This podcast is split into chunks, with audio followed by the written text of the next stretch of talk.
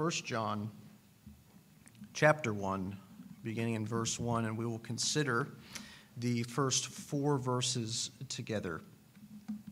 Hear now God's holy, inspired, life giving word to you, dear Christian. That which was from the beginning, which we have heard, which we have seen with our eyes, which we looked upon and have touched with our hands concerning the word of life. The life was made manifest, and we have seen it, and testified to it, and proclaimed to you the eternal life, which was with the Father and was made manifest to us. That which we have seen and heard, we proclaim also to you, so that you too may have fellowship with us. And indeed, our fellowship is with the Father and with his Son, Jesus Christ. And we are writing these things so that our joy may be complete. The grass withers, the flower fades, but the word of God endures forever. Please be seated.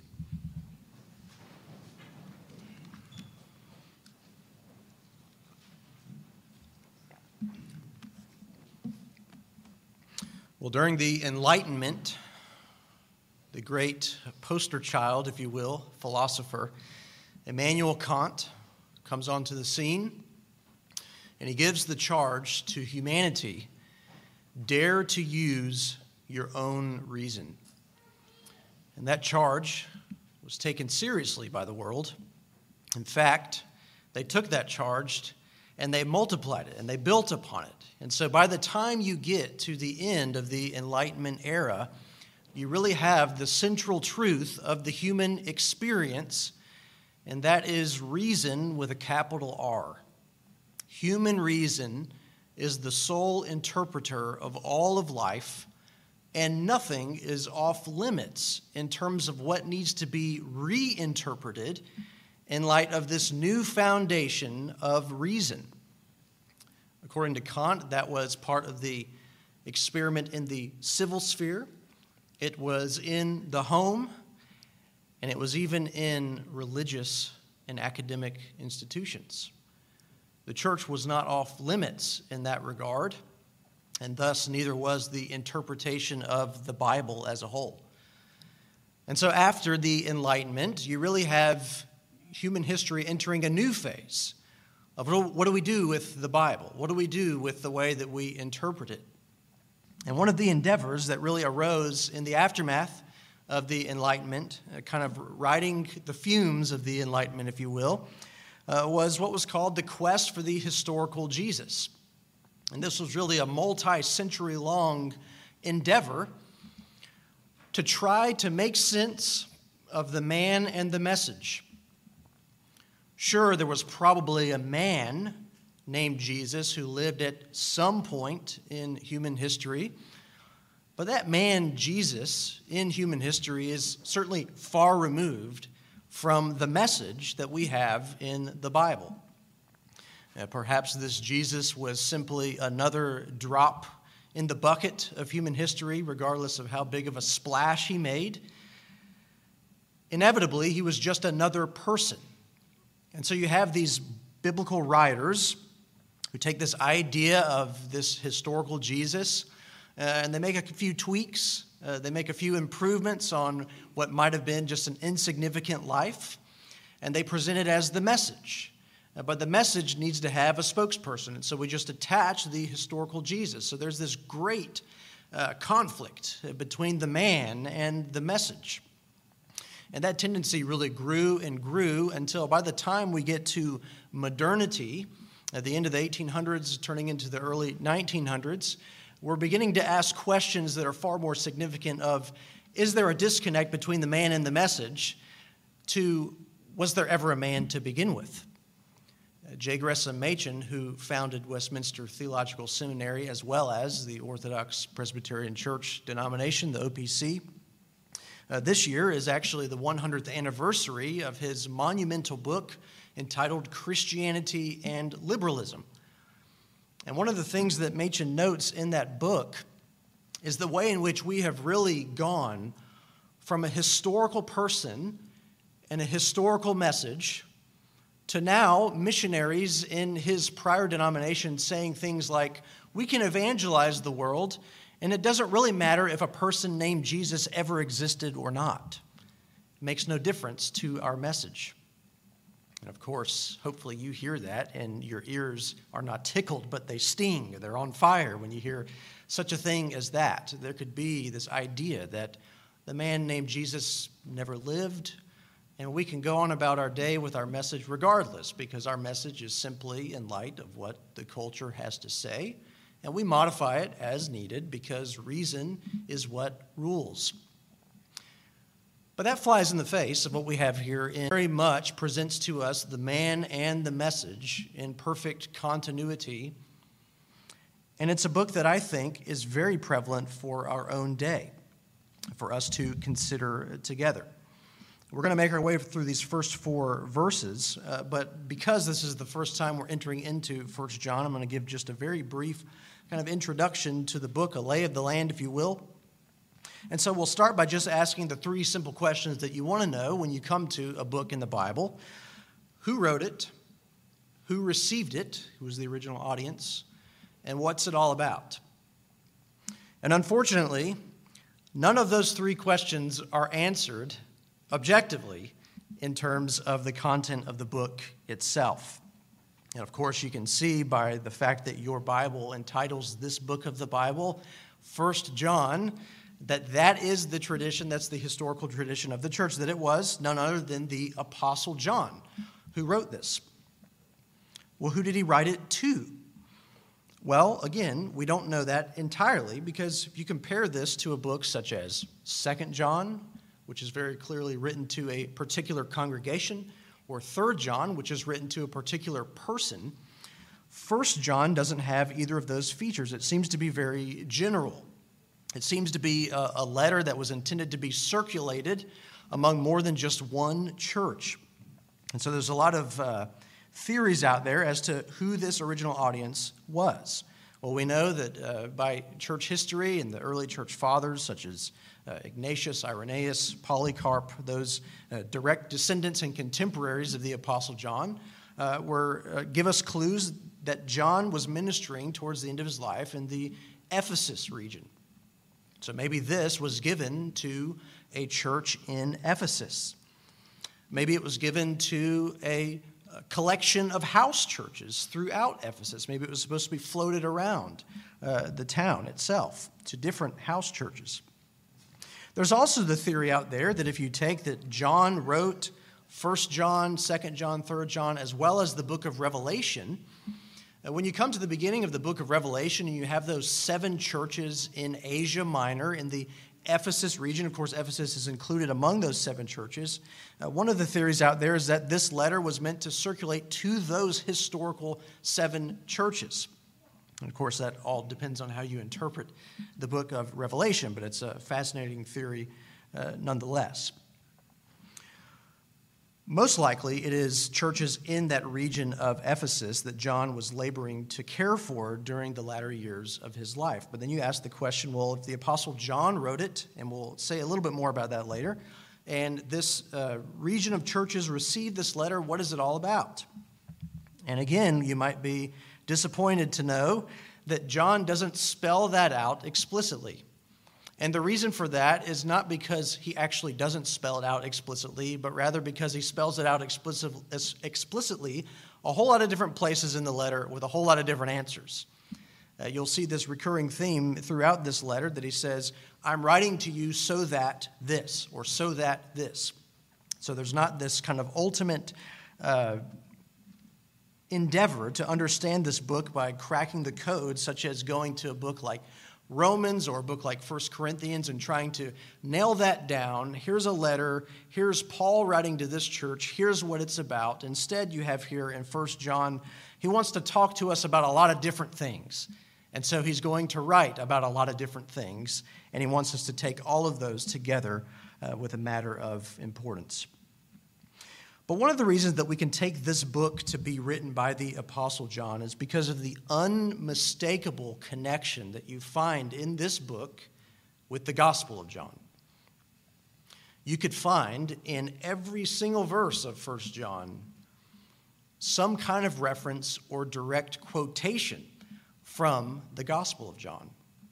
We could say that First John is, if you will, a inspired commentary on the Gospel of John. And we could even say that even more than John in general, we could say that First John seems to be somewhat of a commentary on the upper room discourse, uh, where Jesus met with his disciples just before his betrayal and crucifixion. Uh, those final chapters during that time in Jesus' earthly ministry before the cross, uh, chapters 13 up until his high priestly prayer in chapter 17, he's unpacking to his apostles these grand truths of the Christian life what his mission is, what it will mean for them, what the world will think of them after Jesus has died and risen and ascended. And it seems like John, here in 1 John, is pulling from all of those final teachings in that upper room and he's reappropriating them for the church at large.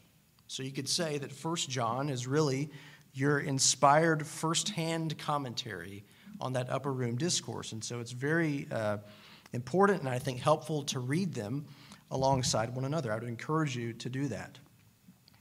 But even though we don't have a, a general theme here in this book, you can't really boil it down to one particular purpose of why John is writing.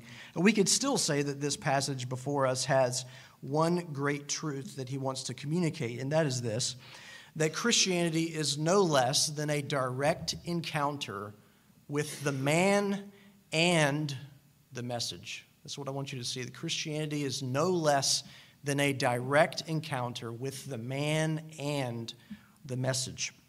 And so, if you want to think about the way that we'll split this up, uh, you could really consider verses 1 and 2 as the man, if you're taking notes, verses 3 and 4 as the message. Uh, but we'll work through these uh, one at a time and just consider uh, some things that we can take away as a way to kind of prime us uh, toward appreciating this letter as a whole in the coming months. So let's look at verse 1 now. That which was from the beginning, which we have heard, which we have seen with our eyes, which we have looked upon and have touched with our hands concerning the word of life. If you look to this language here in the opening verse of 1 John, you can immediately see that there's a relation here uh, between what is said in verse 1 and the way that the Gospel of John begins. In the beginning was the Word, right? And you can see uh, the same way that John introduces that in the Gospel of John, that that itself is a callback to Genesis 1, verse 1. In the beginning, God, Genesis 1 1. John 1 1. In the beginning was the Word. And so, in both of those cases, in Genesis and in the Gospel of John, you have in Genesis the creation account, kind of an aerial shot. Uh, the narrator is presenting us with the reality of creation. God created all things. In the Gospel of John, we're told that the Word who became flesh is, in fact, God Himself, Jesus Christ. In both cases, it's kind of an aerial shot, if you will. It's kind of a flyover of the events. It's presented by a narrator who is, at least in terms of what he's writing, kind of removed. We're, we're viewing history unfolding. But here in 1 John, the vantage point is different. It's not an aerial shot, it's not a lay of the land, it's the ground zero experience. It's the raw reaction to the events as they unfolded in real time.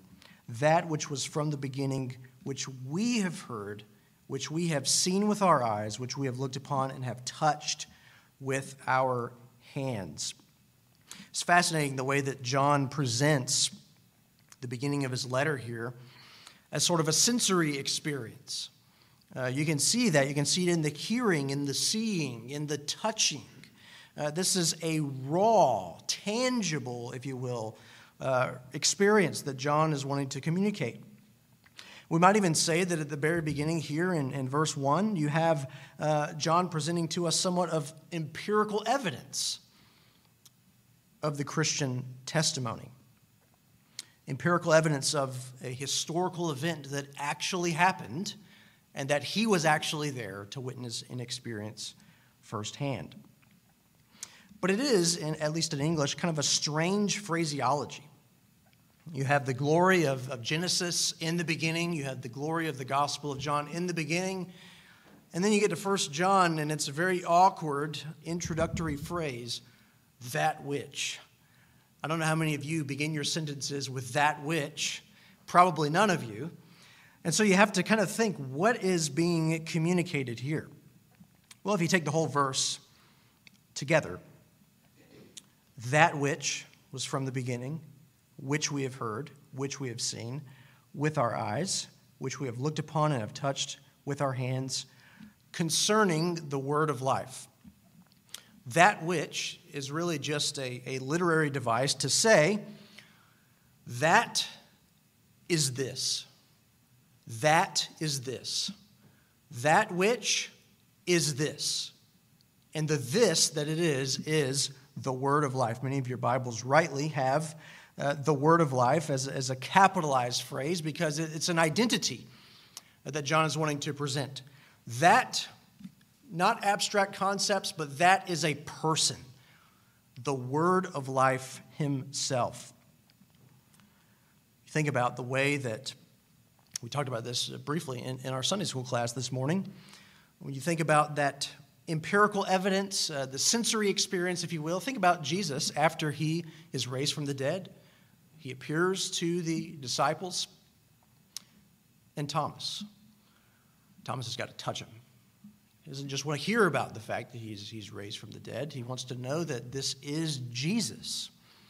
And he wants to know that this Jesus is not a hologram, that this Jesus is not just a ghost that you could put your hand through, but this Jesus is the same Jesus that the Apostle John laid at his bosom, the same Jesus that touched their feet as he washed them He's got to know that's the same person. That is this. And remember what Thomas's response is after he touches Jesus. What's his response?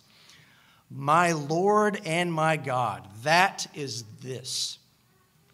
And here we have that same testimony by the Apostle John. That is this the word of life. The life, verse 2, was made manifest and we have seen it and testified to it and proclaimed to you the eternal life, which was with the Father and was made manifest to us.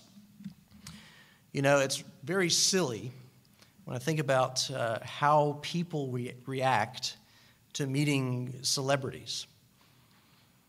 It's a fascinating thing when you think about meeting the person who wrote your favorite song or the person that led your team to the championship or maybe the person that blew it at the championship, and so you really wanted to say a few words to them if you ever came across them in real life.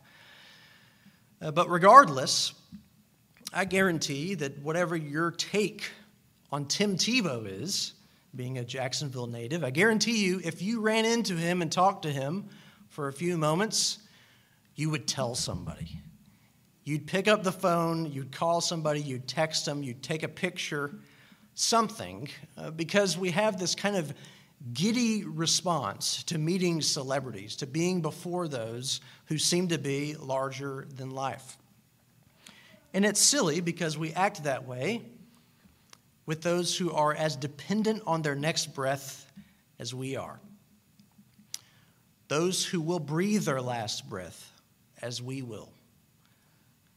Those who seem to be larger than life, but at the end of the day are a human just like you are. Might make more money, they might be known by more people, they might have uh, particularly popular personality traits, but these are still people, and that is all they are. And so when you consider that to what John is saying, John's not talking about meeting a celebrity. John's not talking about meeting somebody that seemed to be larger than life, somebody that made a bigger splash in the bucket as they dropped in, but in fact, God Himself. Now, I don't know what your response would be if your favorite celebrity showed up to your house and knocked on the door, and you opened the door, not expecting them to be there and you opened the door and you saw them, and your demeanor probably would immediately change. You would be acting out of the norm. You would not be yourself because you would be faced with this larger than life figure. But imagine how you would act if you'll just humor me for a moment. How would you act if the Lord Jesus Christ Himself came and knocked on your door and you opened the door to find Him there? What would your response be? Would you hit the deck? Would you welcome a dear friend? Or would you recognize him at all? These are interesting questions that we should ask ourselves, and we can't help but think about what John is saying here is that this experience, the that which is this experience that he had, was with God Himself. The life, the word of life, was made manifest. We have seen it and testify to it. We don't know what to do with this. We, we can't relate. If you try to think of how people have historically reacted to seeing Christ Himself, we can't help but think about Isaiah 6. Isaiah hits the deck, if you will. Uh, because he doesn't know what to do with the fact that he is in the presence of the holy and true God. We think about John here. Yes, he interacted with Jesus in his earthly ministry, but the very second that his glory was no longer veiled up on the Mount of Transfiguration, Peter, James, and John hit the deck at the very presence of Christ. The opening of the book of Revelation, John again sees Jesus in his glory. He hits the deck as though he were dead. John had come into the very presence of the one who, if he had not veiled his glory, he wouldn't have been able to survive the encounter. And yet, this God, this Lord Jesus Christ, not only manifested himself in a way that John saw and testified to at a safe distance but this Lord Jesus Christ is the one that John saw and heard and looked upon and touched. Martin Luther, in his moment of crisis when he was still in the monastery, he was getting ready uh, to present and oversee the Lord's Supper. And his dad was invited along with his mom to the occasion. And Martin Luther is getting ready to make the prayer of consecration. And in that Roman Catholic belief, when that prayer is uttered, the bread and the wine turn into the body and blood of Christ, transubstantiation. And Luther, because he still believed that doctrine, the longer he thought about it, the more he couldn't handle it to the point that he couldn't even do the Lord's Supper and oversee it at that moment. He, he chickened out because he thought, Who am I to touch the Lord of glory himself? I can't do that. I'm a miserable sinner. Who am I to stand in the presence of a holy God? And yet, here, where Christ truly did enter into human history and manifested himself, John was at more than a safe distance and he's testifying to that very fact. Another way that we could consider uh, the title given to Jesus here is uh, the way that John strings together a few different phrases. First, Jesus is introduced as the Word of life at the beginning of verse 1. Then at, uh, at the end of verse 1, then at the beginning of verse 2, the life. And then at the end of verse 2, or midway through verse 2, he is the eternal life. Eternal life is something that we don't generally think of as a person. We think of as a concept, as an abstract principle. John 3:16, e- eternal life is, is a thing that you get. It's an experience that you have, but it's this abstract idea. And here John introduces the eternal life not as an abstract idea, not as a thing merely that you get, but as a person, as a man. The word of life is the eternal life. So here's our first clue the fact that you cannot separate the man from the message. You can't separate the message of eternal life from the man, the eternal life. And that eternal life was with the Father and made manifest to us. Verse 3. Here we have another instance of the that is this. You can see it in the way that he writes that which we have seen and heard, we proclaim also to you. That man, that experience, that living in close encounter with the King of Kings and Lord of Lords, that historical event is this the message that we proclaim to you. We're proclaiming to you a historical Jesus that actually lived, and the message that we proclaim is the testimony about the real man. There's no separation, there's no distance, there's no modification from the man to the message. The man is the message, we might say it that way. That which we have seen and heard, we proclaim also to you. And then his reasoning is fascinating. That which we have seen and heard, we proclaim also to, also to you, so that you too may have fellowship with us. Now, you might not have expected, if you're, if you're following his, his line of thought here, you might not have expected that he was going to say that you might have fellowship with us. You might have expected him to say that you might have fellowship with him. That would make more sense. But at the very front end of this letter, John wants to communicate a crucial understanding for us.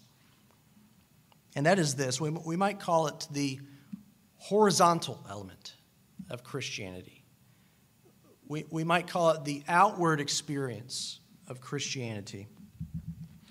Christianity, to be sure, is personal, but it's not individualistic. There's a huge difference. I hope you understand the difference there. Eternal life is given to persons but eternal life is given to persons that they might be made a people. Look around, we call this the church. Personal, but not individualistic. Eternal life, but given eternal life that we might be one body. There's that analogy, the body of Christ. We can talk a lot about being tied to the head, who is Christ himself. But if you're tied to the head, you're necessarily tied to the rest of the body. And John throws that reality at the very front end when he says, This we proclaim to you that you might have fellowship with us, to remind us of that horizontal experience of, of Christianity. Uh, we're going to talk a lot about the vertical reality of Christianity, but at the very beginning, he wants us to understand that there's a horizontal foundation for vertical fellowship with God. If we say we have vertical fellowship with God, John would go on to say, and yet do not love our brothers, and there's about 20 more examples of that I could give you from this letter later on, but it's a preview here. It's a preview of this foundation that John wants us to understand, but yet at the same time, he throws that on the front end in a way of, of, of speaking. We might say that this fellowship that we're talking about is a guilty by association thing. We want you to have fellowship with us because our fellowship is with the Father and the Lord Jesus Christ. You have fellowship with us, true fellowship, the kind of fellowship that we're going to qualify, the kind of fellowship that we're talking about here, a real fellowship then you necessarily, by consequence, are going to have fellowship with the one that we have fellowship with as well. So it's a both and, it's a packaged deal. And John wants to introduce that at the very front end of this letter to remind us uh, of things that he's going to tease out much more later on. That which we have seen and heard, we proclaim also to you, so that you too may have fellowship with us. And indeed, our fellowship is with the Father and with his Son, Jesus Christ. And now, verse 4 here we're given the first of many reasons of why he's writing this letter. We are writing these things so that our joy may be complete. I mentioned that there's a lot of other reasons that John writes the letter. You could just skip ahead and look at chapter 2, verse 1. I'm writing these things so that, or verse 7, I'm writing you no new commandment, or move on to verse 12, I'm writing to you. There's again and again, John is giving these reasons of why he's writing. There's a whole lot of things that he's trying to encapsulate in this letter, which is one of the other evidences that this was written to churches, a, a, multitude of churches to be circulated, because presumably all of these churches had different issues. And John just writes this colossal letter to just cover the whole scope. But in verse 4, the first and primary reason that he gives is the reason of joy. Now we have to ask a couple questions uh, at the very beginning here. And that is uh, one of the things that you may have picked up on, maybe something that you didn't pick up on, but now you will inevitably see it. And that is why John writes in this way here, the beginning, as, as we. That which was from the beginning, we have heard, we have seen, we have looked upon, have touched. Our fellowship, we are writing these things. And that's certainly not to uh, suggest that there's just a collection of people kind of tag teaming this letter because if you skip on ahead uh, to the beginning of chapter 2, it shifts to I am writing. And so this is written by a singular person. This is written by the Apostle John. But one of the reasons that we see this corporate language is because he's reminding us of a historical testimony of which John is not a lone ranger. One of the ideas in the Gospel of John, as well as John's letters, 1st, 2nd, and 3rd John, one of the ideas is that he's writing this in the latter years of his life, after the first three Gospels had been written, and John, seeing the trends of error that are creeping into the church, all varieties of Gnosticism, which we've been talking about in our adult Sunday school class, and all the rest, that it seems that John is, is seeing the trajectory of the early church and at the end of his life, he gives his gospel as well as these letters to course correct and to warn these new motivations for new ideas and, taking the, the early message of Christianity and, and modifying it, put a little bit of philosophical flavor on top of it from all the competing Greek systems and all the rest. And it seems that what John is doing is reeling things in and bringing it back to the foundational historical event. And he's saying, We, we might say that is the apostles, we have seen all of these things. What I am writing to you is the historic position of the other apostles. What I am writing to you is the foundational testimony from the beginning. This is the OG message for you to receive. Do not be swept away from all of these competing flavors in the name of Christianity. That seems to be why John would write in this corporate way. He's reminding us that what he's communicating is not, here's my experience and here's why you should believe it because of my credentials, but he's including himself in the household of faith. We also see in verse 4 that joy is the foundation of the Christian life joy. Now, undoubtedly, there are different translations in the room, depending on what kind of Bible you have, and you might have an issue. Uh, when you look at verse 4, even if you have an ESV, you'll see a footnote. Uh, we are writing these things to you so that our joy may be complete. Some of your translations will say, so that your joy may be complete. And so the question is is it your joy or is it our joy? And the answer is, of course, yes. We are writing these things so that our joy may be complete. I think the New Living Translation actually gives a really good rendering of the meaning here, which says, that you may fully share our joy. If you were to analyze the, the phraseology here in the Greek, you'll, you'll note that uh, the our is not us and not you, but the our is a collective our. It's the same idea that we just saw in the previous verse regarding fellowship.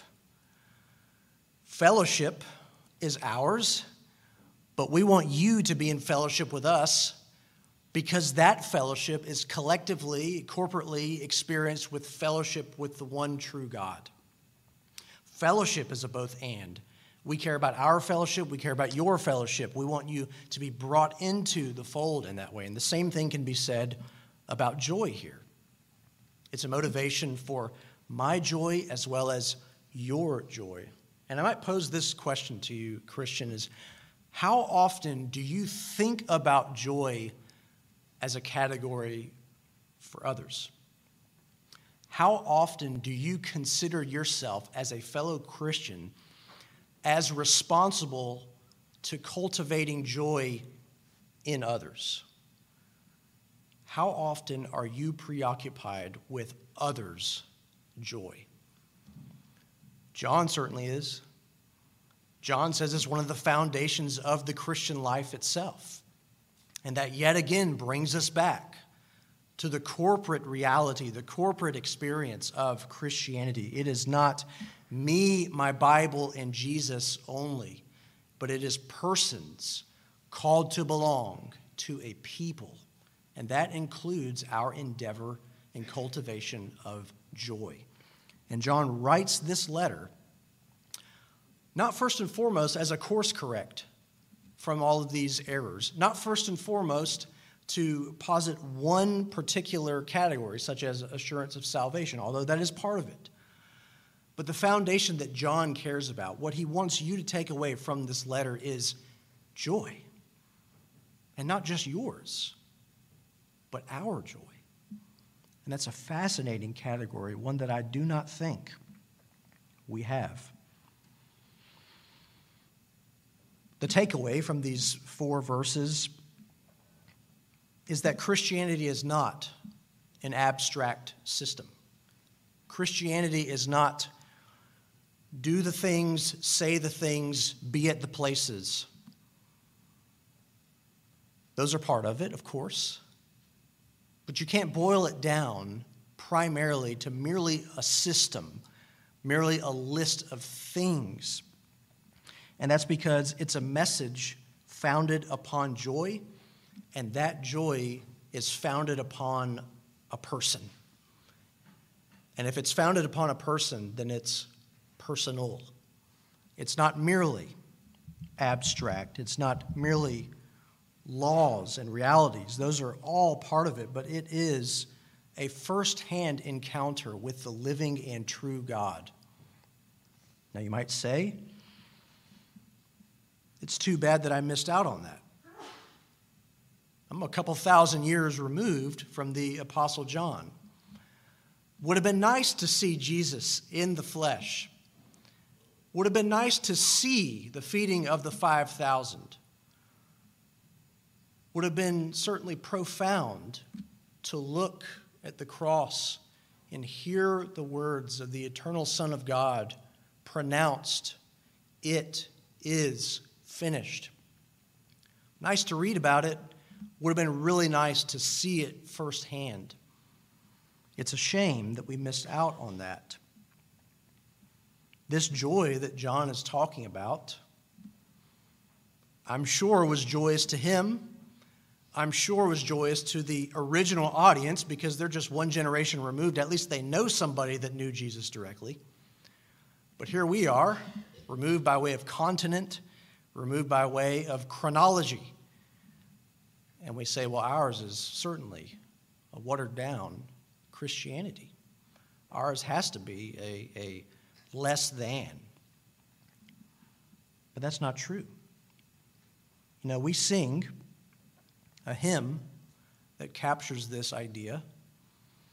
And we sing it well aware of the fact that we weren't there to see it. And we sing it every Christmas, and we encapsulate this whole idea as joy to the world. And why? Because the Lord has come. Joy to the World is not just a Christmas song. This really is a fitting song for this first paragraph. John is saying the joy is founded upon the coming, the entering of Jesus Christ into human history. Not as a ghost, as a real person, a person that we touched, we saw, we lived with, we traveled with, we slept beside him, we had food with him. This was a real person, and that joy that was ours can, in fact, be yours, dear Christian, even though we're removed 2,000 plus years. It is not right for us to say, nor is it necessary for us to say, the man may be gone, but at least we still have the message. The friends, ours is a close encounter with Jesus Christ. Ours is a closer encounter with the Lord Jesus Christ than even they experienced. Have you thought about the third person of the Trinity that has yet to be named explicitly in this opening paragraph, although he's all over the place? The Holy Spirit. You consider what Jesus said to the apostles when he gave the Great Commission. When he said, And lo, I will be with you always, he didn't finish the sentence by saying, For the next 40 days until I ascend into heaven. He didn't say, In the upper room in the Gospel of John, this has been great, but I'm going to leave you, and what I'm leaving you with is less than you had to start with. Neither of those are true. Jesus promised, 40 days shy of ascending into heaven, I will be with you always, even to the end of the age. And Jesus said in the upper room, It is better for you that I go because of what's coming after I go. And of course, we understand that this applies to the Holy Spirit. It is the Holy Spirit who applies the redeeming benefits that have been procured on our behalf by Jesus Christ. We read earlier from the Westminster Shorter Catechism um, the question related to how those things that we have in Christ justification, sanctification, adoption, uh, how they also include other benefits that are related.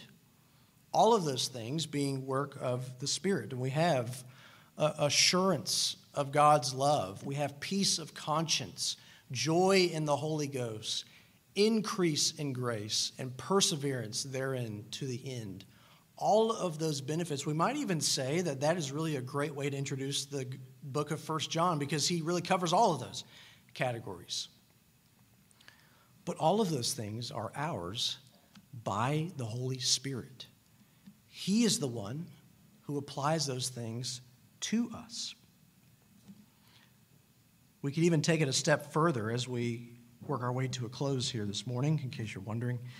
We could even consider, I won't do this every time I'm up here, but I mentioned earlier that you can see a direct correlation between what Jesus said to the apostles in the upper room and what John says to us here in the book of First John. But it's, it's too tempting to not mention it here because I said earlier that you have the Son of God mentioned, you have God the Father mentioned, but you don't have the Holy Spirit explicitly mentioned.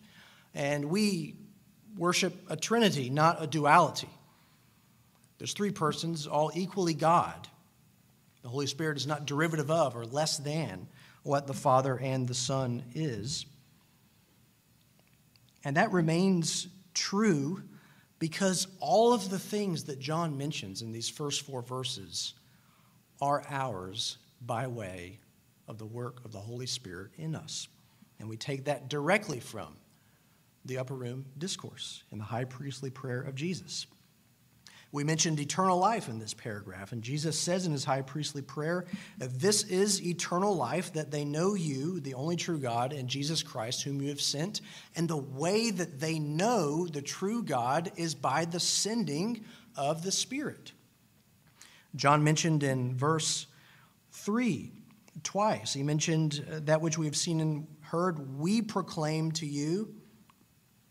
There's this idea of proclamation, and in verse 2 as well, we have seen and testified to it and proclaim to you the eternal life. This proclamation, this word, is exactly how Jesus describes what the Spirit will do. That idea of proclamation. Jesus says to his disciples in the upper room, The Spirit will come and will proclaim all things concerning me. Eternal life, granted to us by the Spirit, is the Spirit who gives life. The flesh is of no help at all. It is the Spirit who proclaims the truth of Jesus Christ.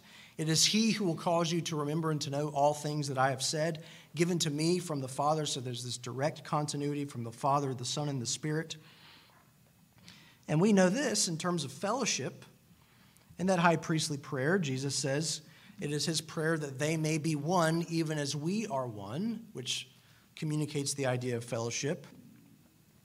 And if you think about one of the benedictions that your pastor gives from Second Corinthians, uh, we understand it as the fellowship of the Holy Spirit. It's the Holy Spirit that gives this fellowship that John is talking about. It's the Holy Spirit that grants us fellowship with the Father and the Son. It's the Holy Spirit that grants us fellowship with one another because it's the same Spirit that's in us. And then finally, Jesus says this right after he tells the disciples that he's about to leave them and go to the Father. Jesus says to the Father, I am coming to you that they may have my joy fulfilled in themselves. And yet again, the way that that happens is because as he comes to the Father, he sends the Spirit. And it is the Spirit that gives us that joy. Well, John is going to speak uh, much more in the coming paragraphs about the Holy Spirit explicitly. But it's worth noting at the front end that those are the things that we should be aware of as gifts and graces communicated to us, applied to us by the Holy Spirit. We know this because, yet again, I could say that the Christian experience is corporate, it's horizontal, because as we look around, we benefit from the gifts of the Spirit. We demonstrate to one another the fruits of the Spirit. It's this ongoing testimony, it's this verification, this one another fellowship that we have is always by way of the Holy Spirit. So, friends, it's not worth saying that we have missed out about 2,000 years plus from this grand reality. It's not worth us saying that, you know, we've entered into human history a little too late here to really get a grasp of what the early church was speaking of, especially the Apostle John. It's not worth saying that, but it is worth offering a warning because while we shouldn't be preoccupied with missing out on the first coming of Christ, we should be preoccupied with not heeding the warning before he returns. It's far more than too little too late if we don't respond to this testimony of the man and the message try to play it out as we best see in this life and maybe do whatever we want and, and come back to this idea of Jesus in our latter years. I mentioned earlier that all of us are dependent on our next breath, and we don't know what that last breath will be or when it will be. And neither do we know when the Lord Himself will return. And there is not going to be a breakout Bible study session tying up all the loose ends, one last chance for everybody. Jesus Christ is returning in glory to judge the living and the dead. And we are to heed this message of joy. Come to the one who causes us to say joy to the world, not just joy to Ortega, joy to the world. Come to him if you hear his voice beckoning you in this very passage. But, friends, if you do look to Him, if you do trust in Christ, if you do count Him as your Savior, trusting in the man and the message, trusting in that and this, we might say it this way trusting in his person and his work, then it is my prayer that this joy may be ours. Because the same man, the same Jesus that John saw and heard and touched, is the living and ascended Son of God who lives in you by his Spirit. And friends, that is joy unspeakable. Let's pray.